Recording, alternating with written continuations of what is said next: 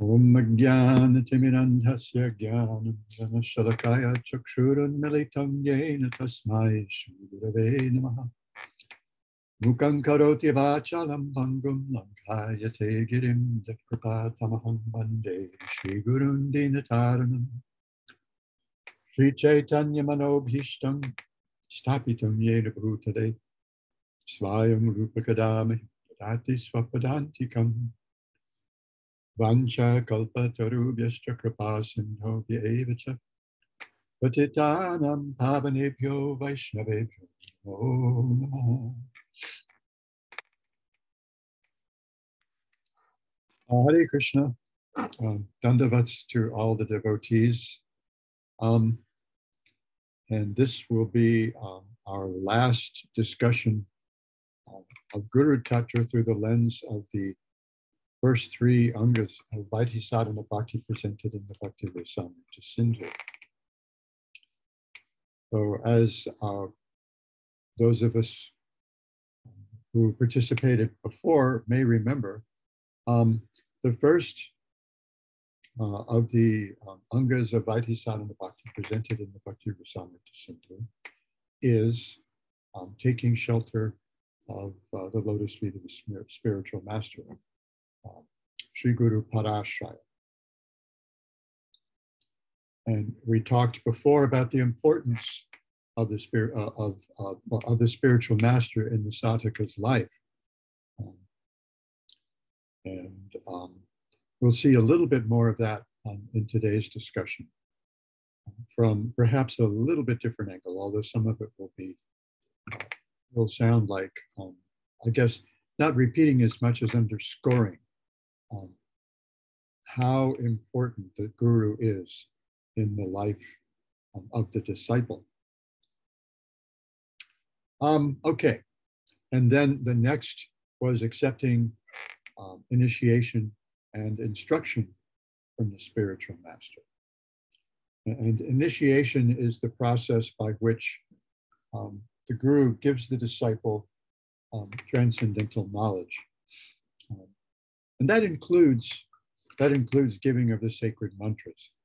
So in our lineage, um, especially from Bhaktisiddhanta Saraswati Thakur, uh, we have two what we refer to as initiations, first initiation and second initiation. Um, the first initiation is um, Harinam, giving of, uh, giving of Harinam.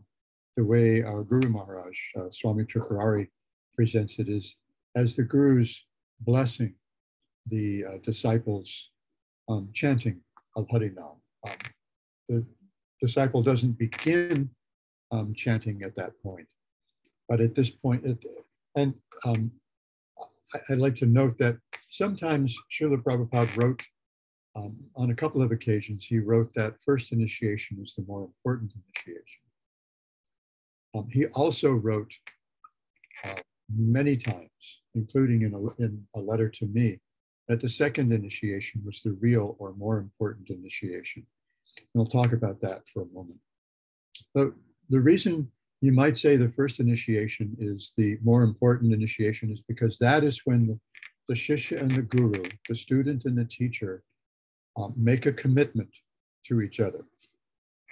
The guru commits to the disciple, commits to serving the disciple by instructing him or her um, in the uh, process, uh, the abhideya, the process of, uh, of sadhana bhakti, so that the student might attain um, the prayojana, the goal um, of sadhana bhakti, which is bhava.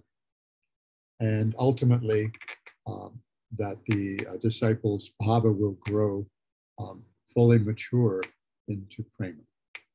So that that's the guru's commitment to the disciple. I'm here to help you. I have your back. I will instruct you. Um, I will tell you whatever I think you need to know. I will tell you whatever you think you need to know. Um, you know, if it's actually something essential. And the disciples' commitment is to serving the spiritual master, uh, which is uh, today's um, Anga. The disciples' commitment is to helping the guru in carrying out his or her mission in life, which is to spread the teachings of Lord Chaitanya, uh, to spread the, uh, as Srila Prabhupada puts it when he describes the seven purposes for which he um, created the International Society for Krishna Consciousness, which, which was also very similar to the purposes he gave for creating the League of Devotees, uh, whatever it was, 10, 12, 15 years earlier in, uh, in Jhansi, in India. Um, the techniques of spiritual life. Um, and that is that, so that's the Abhideya. Uh, the Prabhupada, uh, the, the, the, guru's business is to um, share his or her bhakti with the disciples. That's exactly um, what they do. Um, as we'll see um, as we read, the um, disciple gets bhakti from the devotees. The Bhagavatam tells us bhaktya sanjataya bhaktya, that we get bhakti from bhakti. Therefore, I think we discussed this last time, um, that um, bhakti is described early in the Bhagavatam as a haituki, causeless, which means it doesn't have any cause other than itself. So that's what we mean in, in the 11th canto when we hear bhaktya sanjataya bhakti. Bhakti comes from bhakti. The sadhaka gets the, the practice of sadhana from the sadhu, from, from the guru, from uh, his or her association uh, with devotees. That's where we uh, that's where we actually get bhakti. And we'll take a look at Bhaktivinoda Thakur um, uh, discussing just that in, in uh, his Harinam Chintamani. It's in the chapter on Sadhu Ninda, avoiding the importance of avoiding Sadhu Ninda, offending the Vaishnavas whose lives have been dedicated uh, to imbibing and sharing uh, the teachings of Lord Chaitanya. So we get bhakti from the bhaktas. And um, so sadhana bhakti comes from the bhaktas. Uh, I think I've mentioned this before as well. In his Madhurya Kadambini, Vishwanath Chakravarti Thakur describes how, he describes how we get bhakti. And that is um, when bhakti take when when uh, when a, uh, a, devotee accepts bhakti, when a jiva accepts bhakti into her or his heart um, uh, by the grace of another bhakta. So bhakti lives in that in that devotee's heart, and um, if that devotee is a little mature and has an inclination to share bhakti with others. Uh, Prabhupada liked to use the word preaching.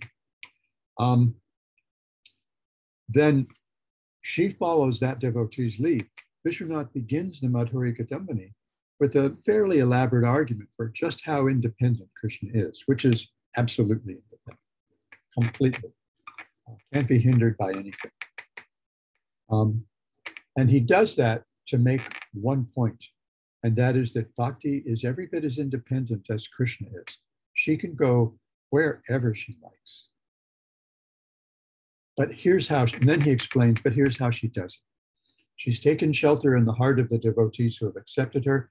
And if they're inclined to preach, if they're inclined to share their bhakti with others, as the Madhyama Bhaktas are, because they're able to discriminate among four different broad categories of entities Ishvare Tadadineshu, uh, Balish, uh, Balisha, and uh, Dvisatsa. Uh, the Lord, his devotees, his own folks, um, Tadadineshu, his, his own. Um, Balisheshu, those who, uh, who don't have faith in bhakti, who, who haven't yet received bhakti but are innocent.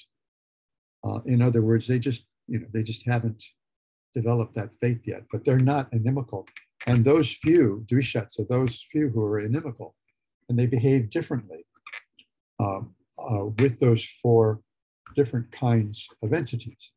For God, they have love. For the devotees, they have friendship. For the innocent, they have uh, compassion, kindness, mercy. And for the um, atheists, for the, the, those who are actually envious of the Lord, uh, they have no, neglect. Uh, uh, Prema Maitri Kripa Upeksha. Uh, what they have for those folks is neglect. They don't have any time um, to, to wrangle with them. Um, uh, we don't have time for arguing with the likes of, uh, of Daniel Dennett or um, whoever the new atheist of the day is. So, um, so for those who are innocent, the, the, devotees are naturally compassionate. And so they want to share, they want to make a connection, a heart connection with, with the uh, uh other jivas who haven't yet been able to receive the mercy of the Lord through what Vishwanath Chakravarti Thakur calls um, uh, agents of Krishna's Kripa Shakti, those devotees who are inclined um, to teach or preach um, Sambandha Gyan, Abhideya and, and Prayojan Gyan. So this is how it happens. It happens through the agency uh, of the of the devotee, and the process uh, uh, the, that begins that is called diksha or initiation. So we have the first initiation, the um, imparting of the holy name. Although all of us know that we were chanting the holy name before we accepted initiation from our spiritual masters. But the second, the first initiation is the guru accepting the disciple and the disciple accepting the guru. There's this bond. I've sometimes compared it to marriage. We can date, we can cohabit, but there's something um, qualitatively different in, in most instances uh, between living together uh, or hanging out together and actually being married. Married implies oneness, right? It means it's a it's a it's a very intimate joining where the two become one, where you and I become we. Now there is that sense in any friendship, um, uh, even a parental relationship, um, and even um, um maybe a less committed romantic relationship. There is that sense but when, when we're married, it's like we make this commitment. We're a unit. You're still you, I'm still me, but together we're we. It's, the romantic notion is us against the world, right? We can take on. There was this very, um, oh, there was this very romantic movie in the mid 60s, Swedish movie called Elvira Madigan. And it's about a young Swedish army officer who fall in love, falls in love with this beautiful circus performer.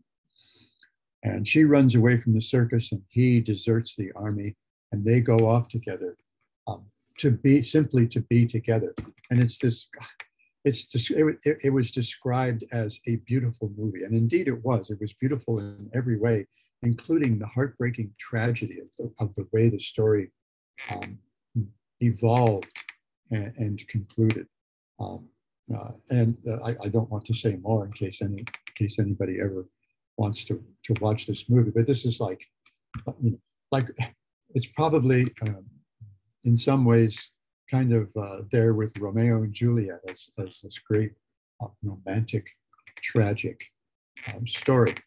So there's this, but when so when we marry though, there's this this commitment, you know, for better or worse, sickness and health. Um,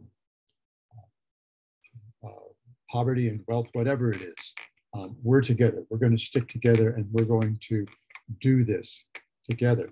So it is with initiation, which I've uh, referred to as one of the gravest um, decisions that someone can make um, in their life. This is a big decision um, to uh, approach a guru and ask for initiation and, and, then accept that initiation. And it's a big commitment for the guru, big decision for the guru to decide to accept the disciple because that disciple becomes part of the guru's, in, in a sense, the guru's family. So it's a big thing, this um, initiation. And then the Diksha, uh, the second initiation that, that um, we have coming from Bhakti Siddhanta Saraswati Thakur, um, especially, is what is generally referred to as initiation or Diksha in, in the Gaudiya Vaishnava tradition, where th that's the imparting of the um, uh, of the sacred mantras uh, that are used for meditation and for um, worshiping the deity. And so Srila Prabhupada um, often, he wrote more often that the second initiation, uh, this Diksha, is the real initiation, the more important initiation. This is a very, the, the, the first initiation might be a kind of, hmm, maybe a little tentative in, in some sense, although we shouldn't see it like that. Um, but it's a, it's a sort of a provisional initiation. And then when the guru and the disciple see that they both can live up to their um, their ends of the deal, I guess. It's not a transactional thing, but uh, still there there is a um, a sense in which you know we make I make a commitment to serve the guru and the guru may, uh, by by assisting her in or him in their mission, and uh, the guru makes it a, a commitment to serving the disciple uh, by helping them in their um, in their practice and guiding them um, in their service and frankly accepting their service. That's actually a great um, boon uh, for the disciple when the guru actually accepts even a small service from from the disciple. It's a it's a big big thing. So uh, taking shelter of the lotus feet of a spiritual master and then accepting initiation and instruction from the spiritual master. Initiation is part of that step, but accepting instruction in um, uh, in Sambandha Gyan, um, understanding our relationship uh, with the Lord, Abhideya Gyan, activating that relationship by, uh, by our practice, uh, by our sadhana, and, um, and then Prayojana Gyan as well. What is the goal? Why do we do um, all these different um, things, which might seem a little exotic um, to some people. Uh, so why do we do all these things? And that is to attain um, prema. Our prayojana is Krishna prema. So with that in mind, and then also we remember that these first three angas are, and, and I'm going to uh, also wind up with that again today, but I just wanted to mention it um, before I move on to this third anga that um, the these first three angas, they're part of these the first 20 angas, which Rupa Goswami characterizes as the entrance to the temple of bhakti. So that raises a question, at least in, in my mind, um, to what extent do we have access to the other angas of bhakti um, if we haven't taken shelter of the guru, if we haven't made that commitment? to, for, uh, to accepting um, uh, uh, initiation and instruction from the guru. And if we haven't um, uh, given our life to serving spiritual master. Um, I don't remember, I think I might have mentioned this last week, but I remember, I do remember something that I wrote in my letter asking for initiation. Uh, and that, there was actually actually one request. I asked Srila Prabhupada to accept me as his disciple and to engage me. I didn't ask him not to take me back home, back to Godhead, or I don't know what other devotees were asking. But I asked him to accept, please accept me as, as his disciple and um, to engage me in helping him in his service of spreading Lord Chaitanya's mission for the rest of my life. Um, he has done that. He has kept me engaged um, progressively throughout my life, even through my long um, family life of over 40 years. So, um, and, and, apparently progressive, progressively enough that I was drawn out of family life um, after my kids were, my daughters were grown and, and married. So, um, you know, this is this is um, our life. So then the third step, the third of the um, angas is Vishrambhena Guru Seva. So I'm going to see if I can do some screen sharing here without embarrassing myself and my entire Guru Varga. So I think a good place to start would be with the Bhakti Rasamrita Sindhu. Oops, clicked the wrong darn button. Okay. Share screen. Oh, not too bright. So here we see this third anga uh, in um, the 99th text of the second chapter, the second chapter um, of the uh, Eastern Ocean, of the second wave that we encounter in the Eastern Ocean of the, the um, um, Bhakti Rasamrita Sindhu, the ocean of the nectar of, of devotional service, is uh, Vishrambhena Guru Seva. So Rupa Goswami says, Vishrambhena Guru Seva Yatatatraiva. So he's presented it earlier, and this is from the part of this chapter where he's actually discussing, he's presenting the pramana verses for these um, different angas of bhakti. So the list was earlier, and now there, this is this is in the discussion. Um, so he says, serving the guru with reverence from the 11th canto. Um, and the verse 74 that refers to where it appears um, in the list of the 64 angas that, that's presented at the beginning of the chapter. And um, the verse is um, from Krishna's instructions to Uddhava in the 17th chapter um, of the 11th canto. So this is part of the Uddhava Gita. And Krishna says to Arjuna, Acharya mam vijanayam navamanyeta karchit namartya buddhya buddhya suyeta sarvadeva mayoguru. One should know the guru as myself.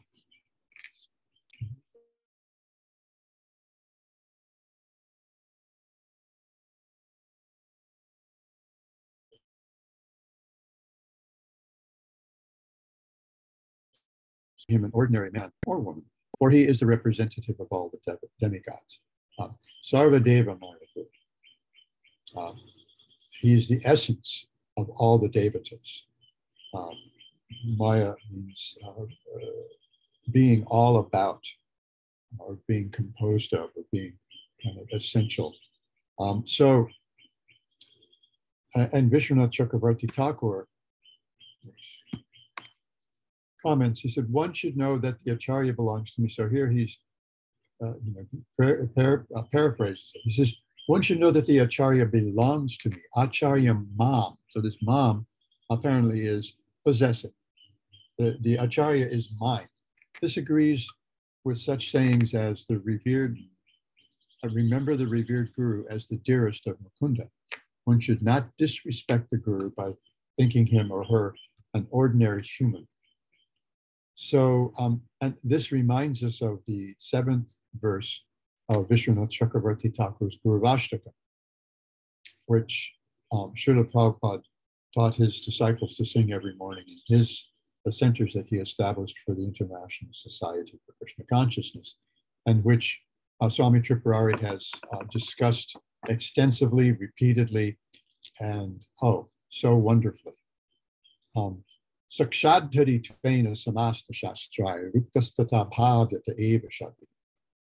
Um, but the spiritual master should be seen um, as good as the Supreme Personality of Godhead. We might remember if we've heard um, uh, Srila Prabhupada's pastimes in the early days of his teaching in, uh, in the West, when he first gave initiation, his Harinam initiation, to some of his disciples in 1966. They asked, well, well what does that mean, initiation? He says, it means you should accept the guru as being as good as God, which um, made some of them actually have to pause and, and think for a moment.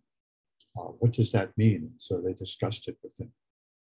So sakshadhari tvena samasta shastrai ruptastata uh, All the scriptures say, just like just as we see here, um, that the guru should be respected um, as the same. Acharya Mam. The guru is identified with the Lord. Um, but this Acharya Mam, um, there's another implication there because it's it's possessive. Uh, Kintu prabhorya priya evatasya. And even more than that, the guru is dear to, to, to Mukunda, dear to the Lord, very dear to the Lord, uh, because the guru is committed uh, to the service of the Lord and to engaging others um, in the Lord's service as well. So um, this is um, certainly um, interesting. Now, we can take a look at this same, and this is a very short section. There's not a lot of discussion.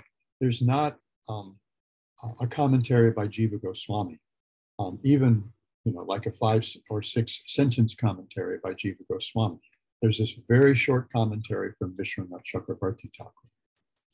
So not a lot of discussion, which uh, from which I infer the uh, that this is something that was well understood and didn't need a lot of explanation. So then we can take a look at the same instruction as it appears in Srila Prabhupada's um, Nectar of Devotion. Um, serving the spiritual master with faith and confidence. Now that's just, that's really interesting in itself because he adds, um, well, the, the, the diction that he chooses, the language he chooses here adds dimensions.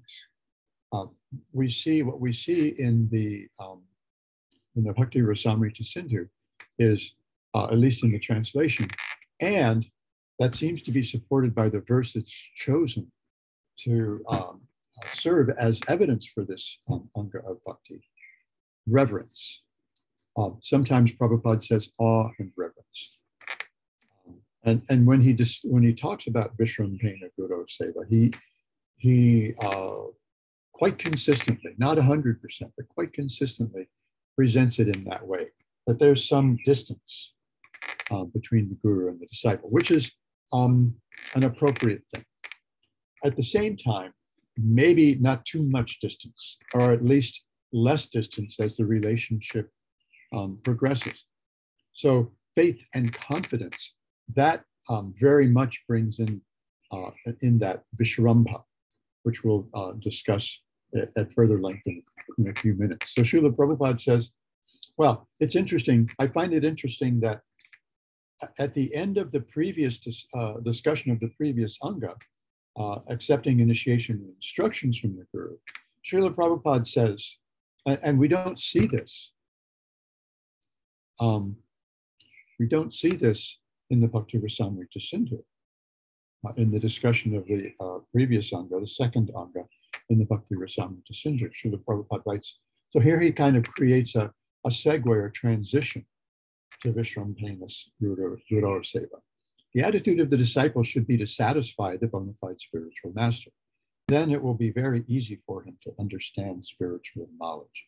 This is confirmed in the Vedas and Rupa Goswami will further explain that for a person who has unflinching faith in God and the spiritual master, everything becomes revealed very easily.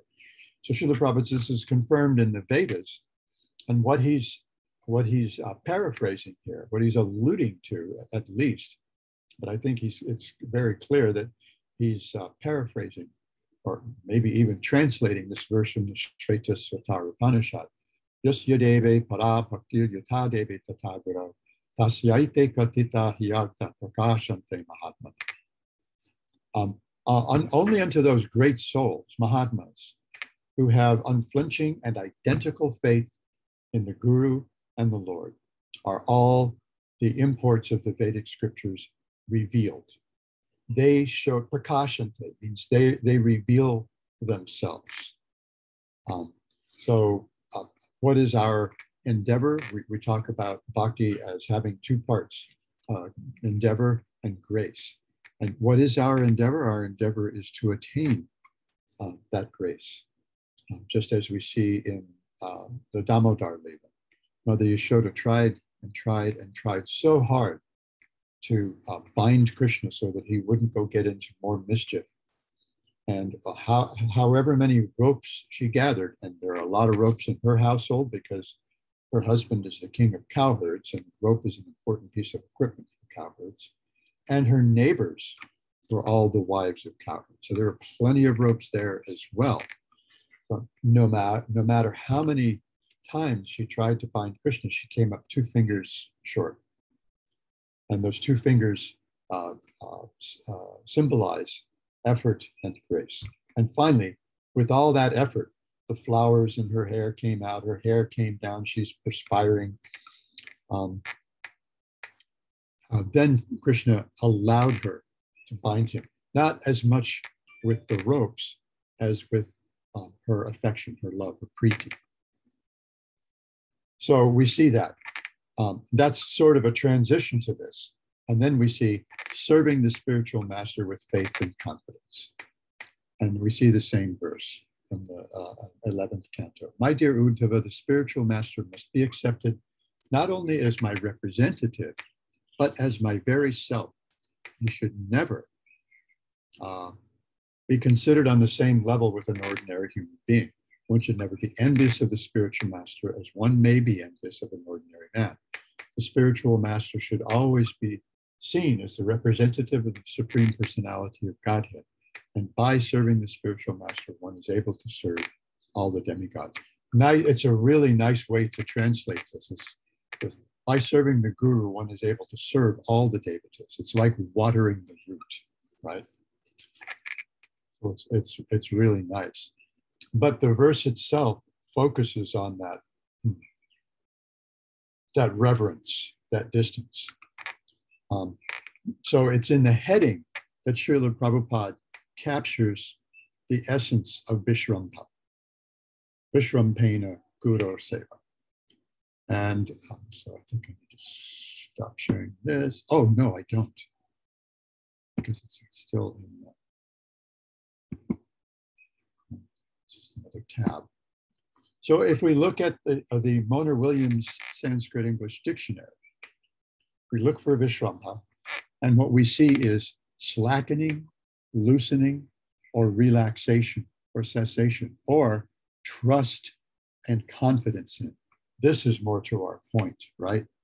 Trust or confidence in. And then um, we also see an absence of restraint, familiarity, intimacy, confidential. And then we see it in, that it indicates confiding, confidential. So there's there's uh, this huge emphasis on trust, confidence.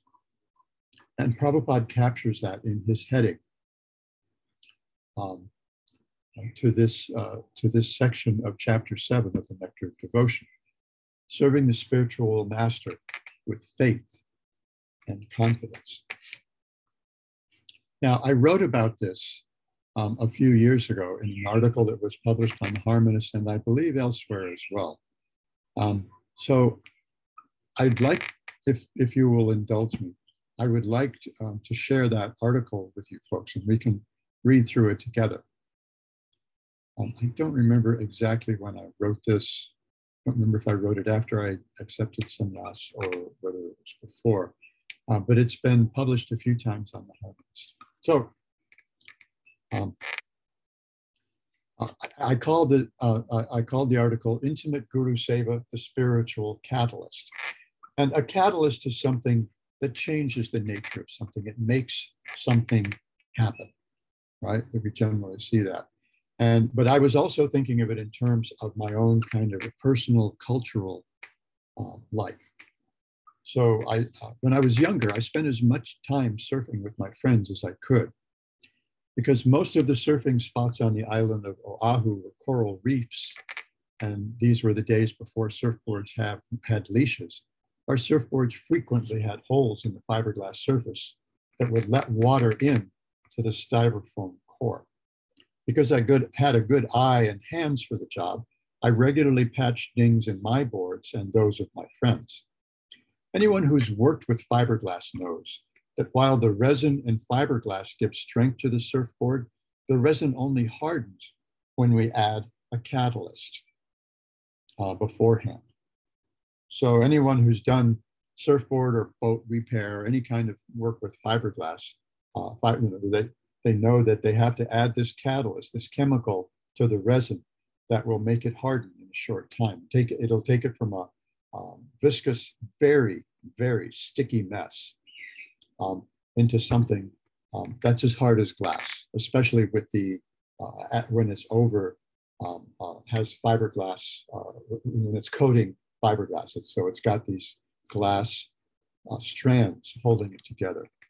And surf so surfboard um, surfboards uh, the shell of a surfboard can is quite strong, but it's also brittle. It can be brittle. So when it uh, receives a, a, hard or sharp blow from something, it can get a hole in it. Of all the elements, the catalyst is the essential constituent in the process, the component that makes the whole system effective. Spiritual practice also has a number of elements that work together to ensure its success. As with surfboard manufacture and repair, it has one essential constituent that serves as its catalyst devotion to Sri Guru. Saints and scriptures have all characterized Guru Bhakti as absolutely essential to spiritual progress. Krishnadas Kaviraj says in Sri Chaitanya Charitamrita that the spiritual master's instruction is the active principle in spiritual life. This is Srila Prabhupada's translation of Acharyarya Mataje Se Matasa. Sar means essence. Um, so, and it's the uh, instruction of the Guru that is the essence of our spiritual life. It's the active principle. This is the catalyst. The Bengali word Srila Prabhupada uses, renders as active principle here is sar. Another way to understand this word is essence or essential principle. Consequently, surrendering to the Guru is itself the essence of spiritual life. As failing to do so means we completely, completely miss the point of spiritual endeavor, rendering our attempts at progress useless. I mean, we can remember that the Guru is dear to Krishna. Prabhupada used to say, love me, love my dog. If you want to show your love for me, you also, you also have to show your affection for my dog. Otherwise, how can I accept your love? Srila Jiva Goswami says in the Bhakti Sandarbha that satisfying the Guru is the main cause of attaining love, divine love and service. In support of this assertion, he cites, cites the Agama Shastra. As an alchemist's touch turns copper into gold, so the spiritual master's touch makes his disciple transcendental, like Lord Vishnu himself. He further cites the Godhead as declaring, first one should worship his guru, and after one, afterward one should worship me. One who does this attains perfection. One who does not finds that all his efforts are in vain. Moreover, Sri Jiva cites Srimad Bhagavatam, where Sri Krishna himself says, I, the soul of all beings, cannot be satisfied as much by ritual worship by generating progeny, by observing penances, or by self control, as I am by faithful service rendered to one's spiritual master. It seems then that service to the spiritual master is what accounts for any success in our attempts at making spiritual progress. With these truths in mind, in the te- devotees in the temples founded by His Divine Grace A.C. Bhaktivedanta Swami Prabhupada and his followers around the world begin each day with a meditation on the Guru by singing Vishwanath Chakravarti Thakur's Gurvashtaka. In the eighth of his prayers, Chakravarti Thakur says, Yasya prasadad bhagavat prasado, yasya prasadan nagati. By the spiritual master's mercy, one may receive Krishna's blessings. Without the Guru's grace, one can, no one can make any spiritual progress. So, from the beginning of Gaudiya Vaishnava, spread in the West, Srila Prabhupada established the central position of the Guru in the lives of the sadhakas. But as in surfboard repair, where we uh, attain optimal results by adding just the right catalyst in just the right manner, we attain optimal results in cultivating Krishna Bhakti by developing a particular kind of service to the Guru. Bhakti Rasamrita Sindhu tells us that practical spiritual life is built on the foundation of taking shelter of a spiritual master, which includes several components. There, Srila Rupa Goswami explains the first, those first components of sadhana. Guru Padashrayas Tasmat Krishna Dikshadi Shikshanam Vishrambhena Guru Seva. So we have all three of those first three angas. Um, Guru Padashrayas Tasmat Krishna Dikshadi, right? Um, taking shelter of the Guru's feet um, as well as um, taking initiation into the Krishna mantras and accepting um, instruction, diksha, dikshadi shikshana, diksha and shiksha, and Vishrambhena Guru Seva. A sadhaka takes shelter of the Guru, accepts initiation, takes instruction from and serves the Guru with faith, with trust. Sometimes we see the word Vishramba translated as respect or reverence, And a relationship with the guru rooted in reverence is undoubtedly helpful, especially in earlier stages of practice. So we talked about that um, a few minutes ago. And, uh, and it's not at all inappropriate that um, when we talk about this Anga of Bhakti, that we talk about reverence, that we talk about uh, respect, because uh, the verse that's used as evidence for that supports that idea. But a quick exploration of that word reveals that the character of the relationship with the spiritual master should come to be quite different, should come to be quite different from the kind of distance implied in words such as respect and reverence. Srila Rupa Goswami himself defines Vishrambha later in the Bhakti Rasamrita Sindhu in the context of discussing the mood of friendship, Sakhya Rasa. He says, he says that Vishramba is a deep, familiar trust between two friends as equals, free from any sort of restriction or control. In his commentary on this verse, Srila Jiva Goswami further explains that this deep trust implies not only freedom from excessive reverence and fear, but also a sense that the friends are in no way different from each other. Elsewhere, Vishwanath, Srila Vishwanath Chakravarti Thakur says that it's a sense that one's own body, one's own life, body, mind, intelligence, clothes, and everything else are one with those of the object of love. This is how closely we should identify with the Guru. Uh, the subordination is always going to be there, but that, and, and Rupa Goswami uses deep familiar trust. This is this is a very this is a more intimate relationship than we see in uh, reverence and respect.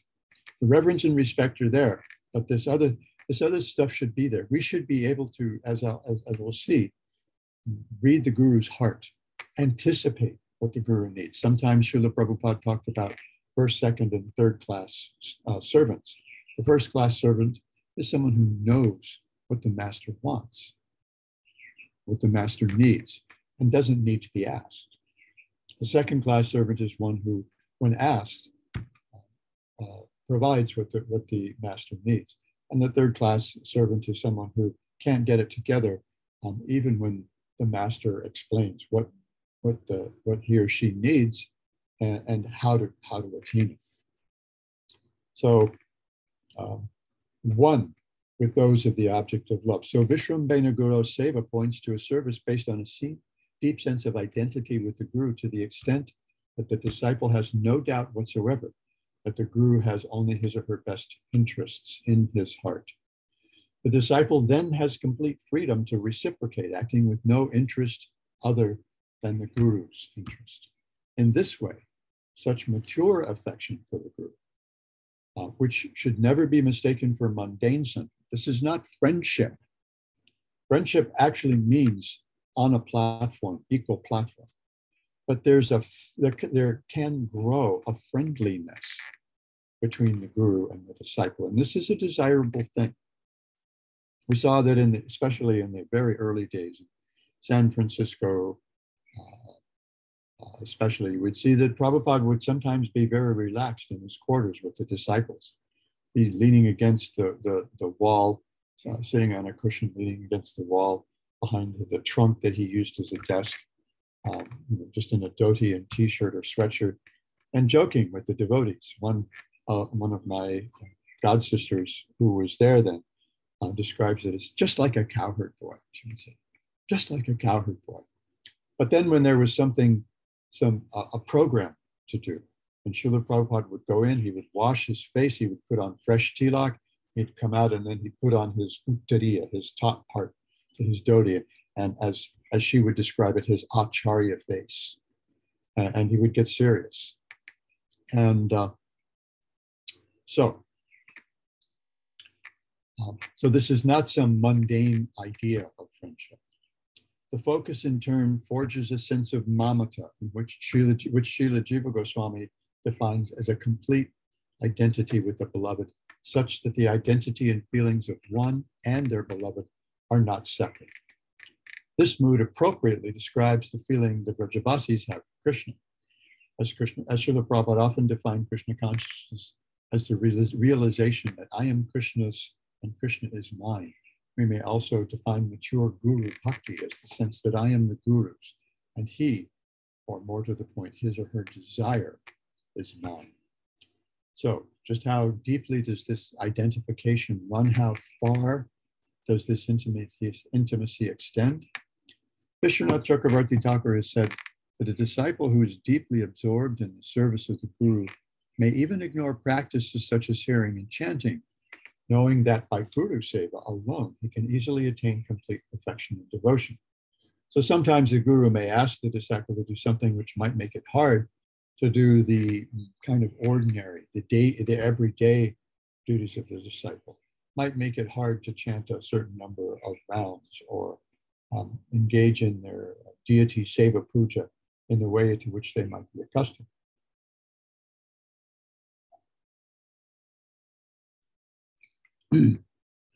But by the Guru's blessings, this, this, this doesn't have to be an impediment to the disciples' progress.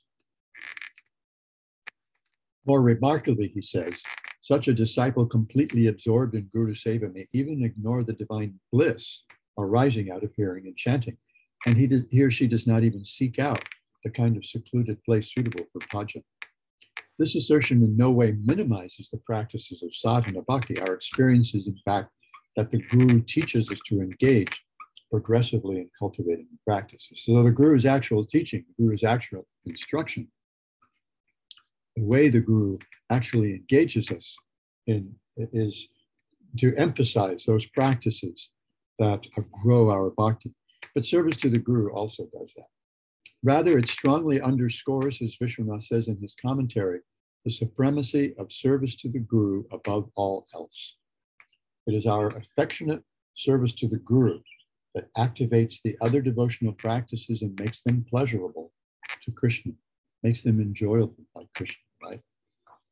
This sense of identity with the Guru, this kind of mamata, then gives the disciple at least a glimpse into the Guru's heart. This should yield a more mature, more intimate friendship with the Guru than the sort of official beginning relationship based solely on reverence. And perhaps a more dynamic understanding of Guru Tattva. The more, this more mature connection will affect, um, affect what means to bring about a deeper sense of surrender, which may ex- express itself practically in a number of ways. We can find an illustrative example at the end of my Gurudev's pastimes with us. Although critically ill, Srila Prabhupada said that he wanted to visit Govardhan Hill by bullock cart. In those days, the roads around Braja were not paved as they are today, so the ride would have been very hard on Prabhupada, especially in his frail condition. His Ayurvedic physician advised against the trip, averring that it would have been tantamount to committing suicide. Two parties developed among the disciples caring for him at the time.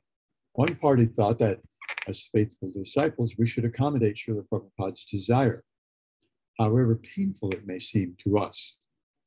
The other party argued, even to Srila Prabhupada himself, that they could not let him make the trip because of the danger. Now, rather than judging either party superficially, which may lead us to view those who objected to the trip as disrespectful of the spiritual master, an open minded consideration may show instead that their position expressed a more intimate understanding affectionately, affectionately supporting his comfort and health, and thereby his commitment to spreading Krishna consciousness by presenting transcendental, transcendental literature and teaching worldwide.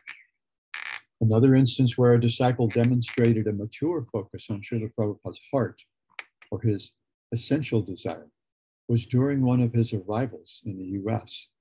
Devotees would customarily meet Srila Prabhupada at the airport and then gather at the local temple for a more formal reception. On one such occasion, Swami Tripurari, a brahmachari at the time, had spent the day at the airport distributing Srila Prabhupada's books. He changed from street clothes into his monk's robes in order to join the other devotees in greeting Srila Prabhupada as he arrived at the gate. However, because it was Friday, the busiest day at the airport, when the rest of the devotees in the community returned to the temple for Srila Prabhupada's formal reception, he elected to remain at the airport and continue his service. In the meantime, at the temple, Srila Prabhupada noticed his absence and asked about it. When informed that he had remained at the airport to distribute more books, Srila Prabhupada expressed his pleasure, praising his disciples' service attitude.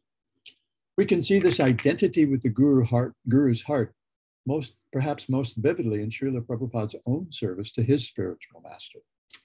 While Srila Bhaktivinoda Thakur took seriously Mahaprabhu's desire that this movement be taken everywhere, and his son and disciple, Bhakti Siddhanta Saraswati Thakur, uh, took practical steps towards systematic propagation of Mahaprabhu's teachings beyond the Indi- Indian subcontinent. Srila Prabhupada brought this transcendental revolution to fruition, giving Mahaprabhu to all kinds of people around the world. In fact, although he worked with his godbrothers for decades, he ultimately found it necessary to work outside the formal framework of the institution of his own that his own guru had created for this work.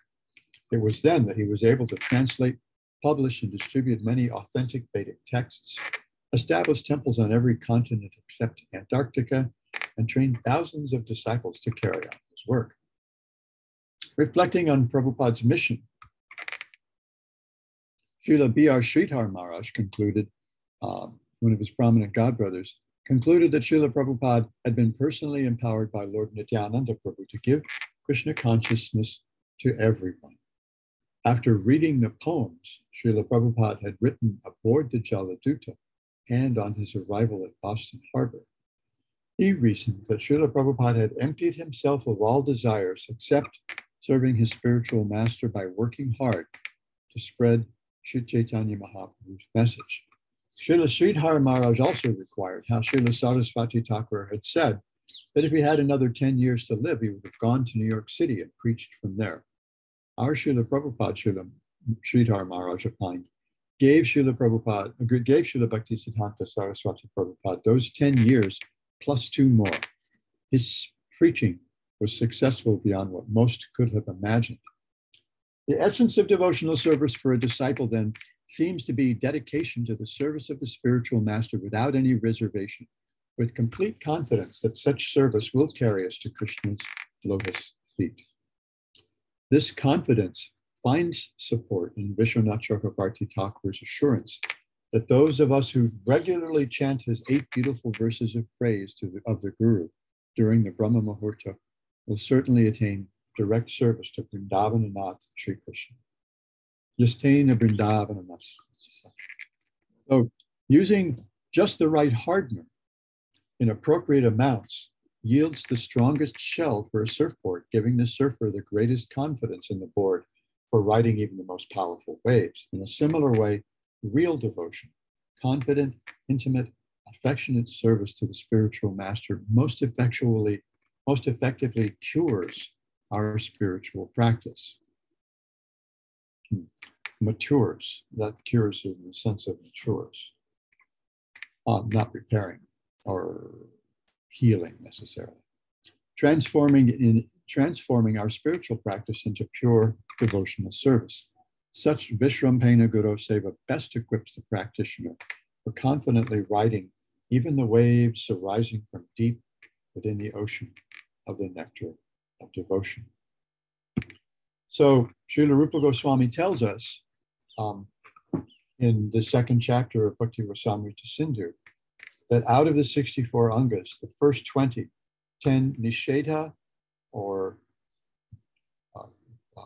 uh, uh, instruction, I mean, I'm sorry, 10 vidhi um, or instructions, rules, and 10 nisheda um, um or uh, restrictions, prohibitions, um, or don'ts, the 10 do's and 10 don'ts, um, that these constitute the entrance to the temple of bhakti. And then he says, out of these 20, the first three, the three uh, items having to do directly with the spiritual master are most essential. Without this connection with the spiritual master, without the connection with the bhakta, we don't really have um, we don't really have access to bhakti. And then, oh, I wanted to share one more thing. before we run out of time. Where's my screen? Share screen.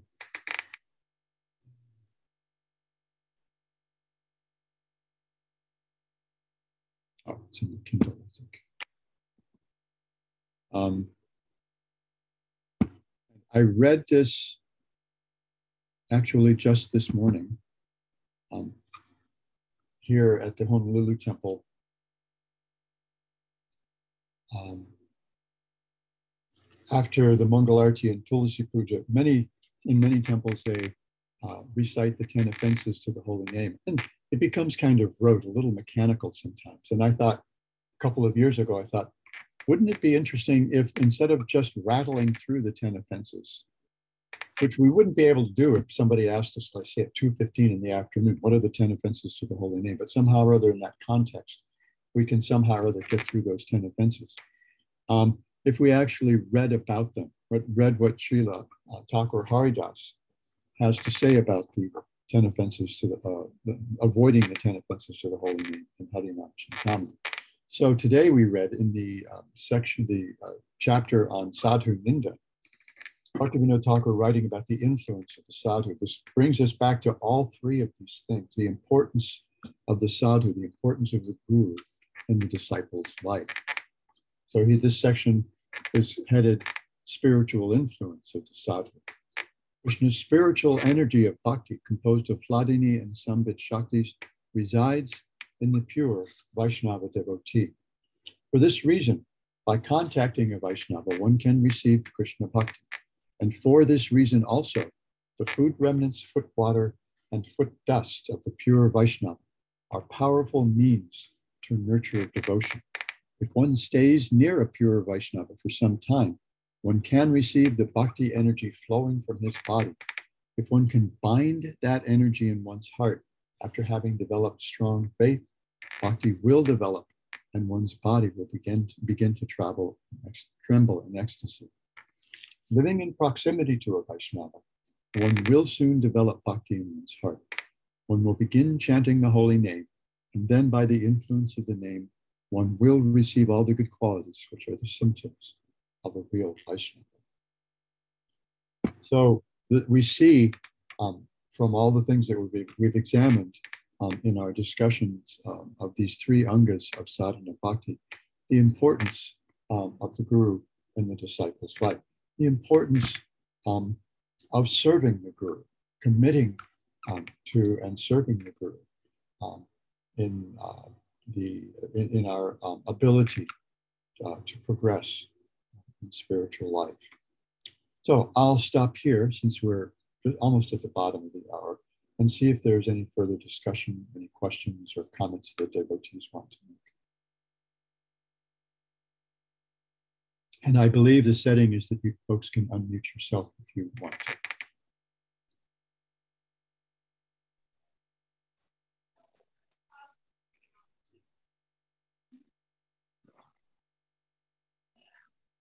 Krishna Kumari? Yes, Hare Krishna. Hare Krishna. nice to see you, Maharaj. How are you? Good to see you. I'm okay. Good. Thank you. How about you? I'm good too. Thank you. You look um, Thank you. Um, I, um, my little, just real quick, my background, I was um, initiated in ISKCON and um, 20 plus years ago. And so I've been listening to um, Sri Chaitanya Sangha devotees um, giving um, classes and that, and it's just been really wonderful. So I'm I'm kind of harmonizing what um, mm. my background from ISKCON and and from the Sangha is, and so um, this is just a really wonderful class. Thank you so much. I've gotten so much out of it. And I think my question is, is that I, there are devotees that um, are really attracted to Krishna consciousness and have been, you know, practicing for sometimes years. And they are really hesitant to make, make that next step to get initiated, to accept a guru. And um, uh, for me, my thought is just when I have watched some of the initiations that um, Swami Tripurari has done, is it's so different. There's they're not expected to like recite the for just the principles, Um, it's like, okay, you're accepting um, Diksha and you're going to chant rounds, but it's not like, okay, you promised to chant 16 rounds. So uh, the people that I talk to and that I know, it's like they don't feel like they can make that commitment to those four regulative principles. It's like it's too much of a, a step up, a goal to reach. And so then they, they, they feel like they're going to fail and not be able to live up to that commitment. And um, I feel like that's a real disservice that we're doing to these devotees, and that there needs to be more discussion about that, and that everybody's in a different place, you know, with their practice. And and so, you know, I I picked up my practice in um, in my 40s, and so it's and in ISKCON. So, like I said, I'm trying to harmonize all of this together. Mm-hmm. And so I was just wondering what your thoughts on that are about that and, and how we can be more compassionate and not have people feel like this this is if you don't if you're not at this goal right now, then you can't become um, have a guru or become a disciple in that way.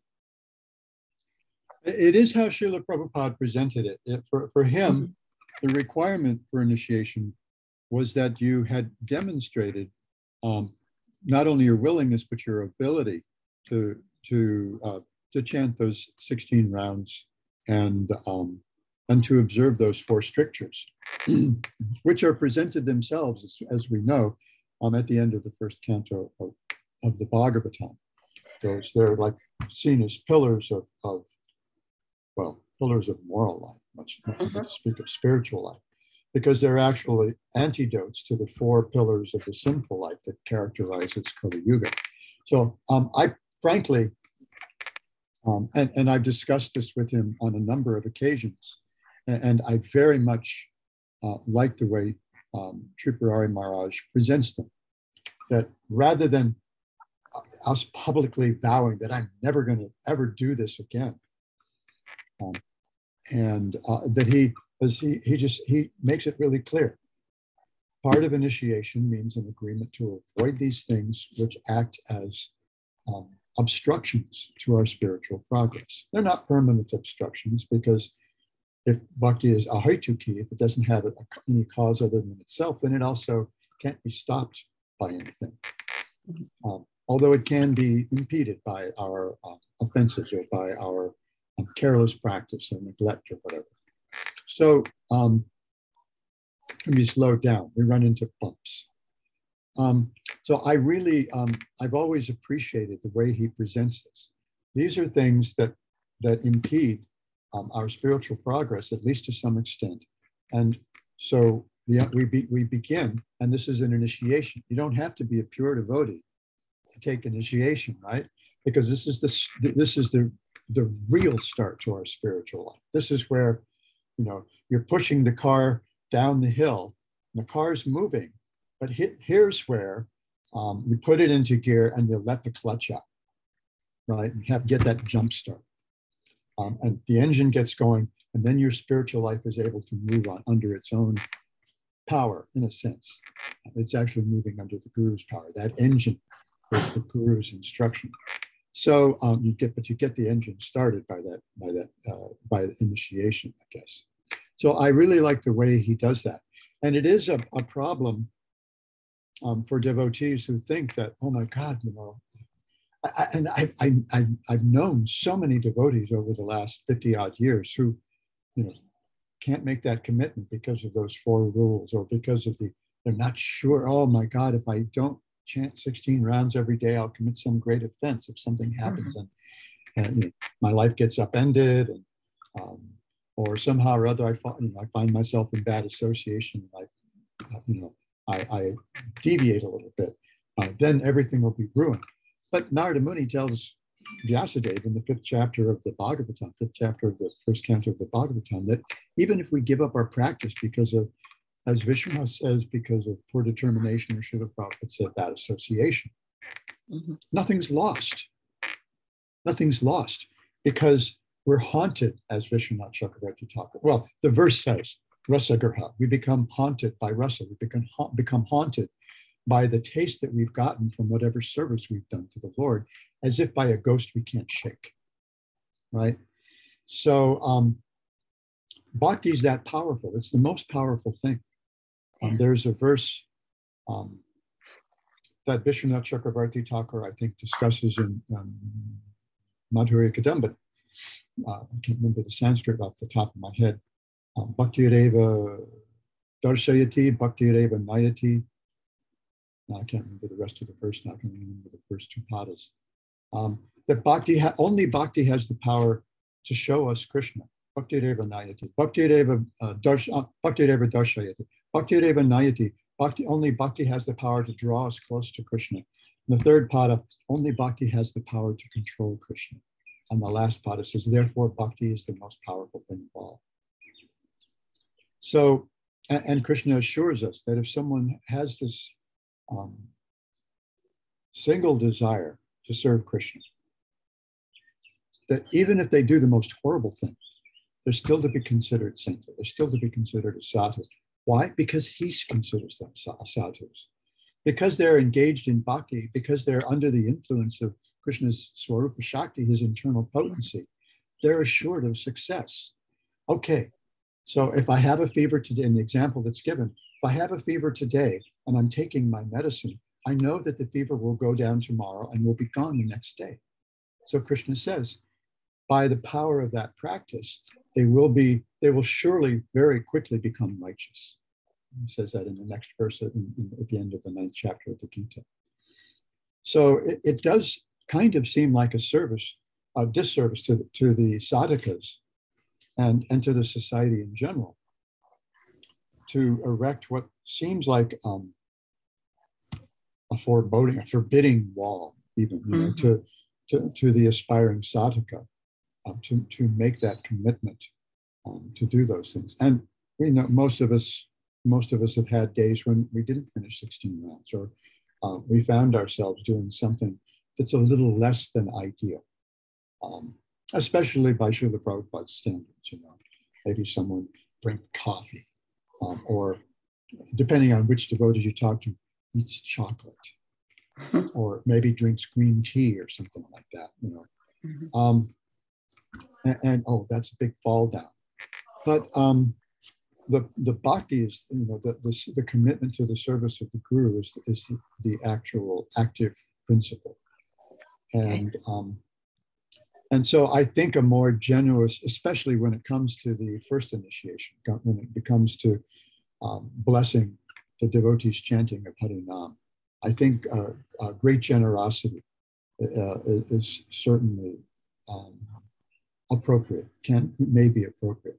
And so the within ISKCON, you know, the institution has these strictures that, you know, you, and especially nowadays, it's become very bureaucratic. This disciple has to take a course, the guru has to take a guru course, um, and, and after, and then the guru has to be approved by um, a group of uh, devotees who know that person, um, and then recommended to the GBC, and then the GBC, this, this governing body for the worldwide uh, governing body for the society, has to give their imprimatur, and only then.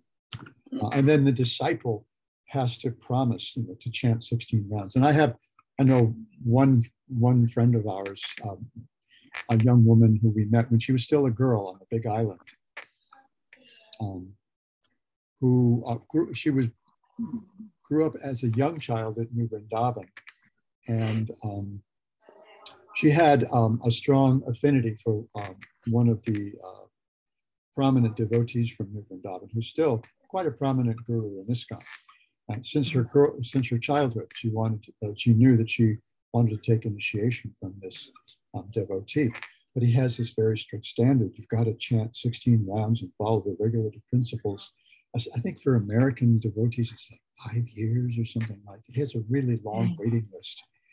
And and I remember when when we when I was still married, my wife and I, as part of our preparing ourselves for my accepting sannyas, moved to Alachua to get a good situation for my wife. Um, and this young woman was living there then. And we were um, spending some time with her, talking with her one time. And I asked her, Lucky, how come you haven't accepted initiation yet? I know that you've been carrying this torch for, for, for your guru uh, in, in your heart since you were a little girl. so how is it that you're like 25 now and you still haven't accepted initiation? She just said, Japa, I hmm. haven't been able to consistently chant 16 rounds.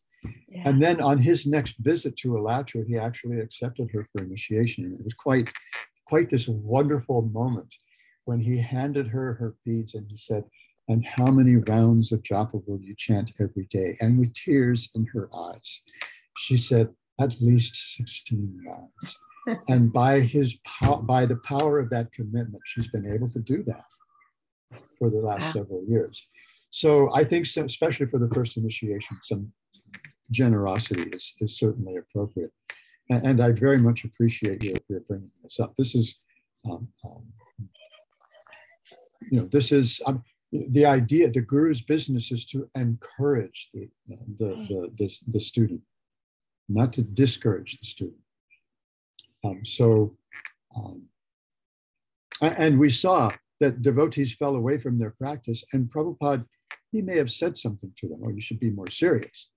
Mm-hmm. You know, I don't, I can't think of any instances where he rejected somebody just because, um, just because they lapsed into intoxication, um, or uh, slept too often with their wife, or even um, you know with someone else's spouse or something like that. I don't ha- I don't know of any instances where he rejected them, or because um, they had difficulty with their japa. Um, I, I, even know of instances where devotees fell away for some time and they asked him to chant on their beads again. He said, No, no, it's not necessary. Once you've been initiated, whatever beads you chant on are sanctified. I remember a letter he wrote to that, like that, to one of my godbrothers in 1970.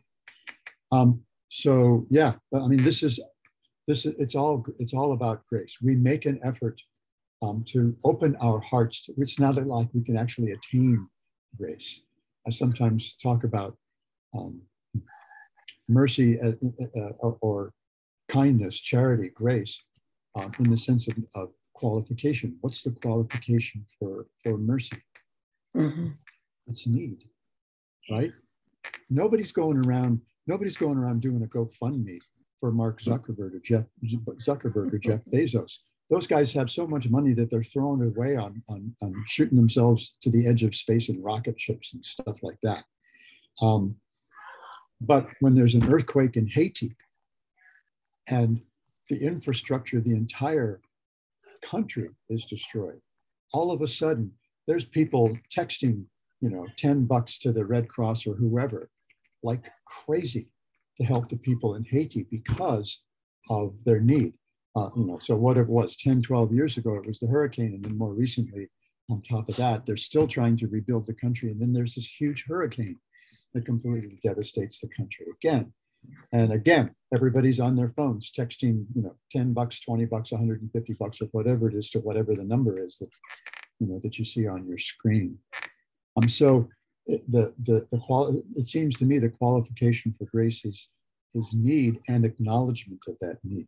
Tasmat gurum prapadyeta, that tasmat has an antecedent, which is understanding the need um, for that mm-hmm. grace. So that's a wonderful question, Krishna. Yeah. It's taken me, I'm, it's going to taken me much over my time and and uh, oh, I'm sorry. No, no, it's uh, I I can take it. I'm a big boy. I'm 74 years old. Who's going to touch me now? The temple president might give me a scowl and, and, and say, "Oh, you're not supporting me" or whatever. That, that'll be the extent of it. So, such a wonderful question. Well, thank you. That was very helpful. I appreciate your taking the time to answer that oh. as fully as you did. I'm I'm just gonna keep remembering that bhakti is the most powerful thing, and um, know that Krishna is taking care of all of us, and and in whatever ways that is, and just be encouraging and um, you know continue that association. So. Thank you. Yeah, you boiled the whole thing down okay. a couple of sentences. Thank you so much. Okay. Thank you. Is there anything else quickly?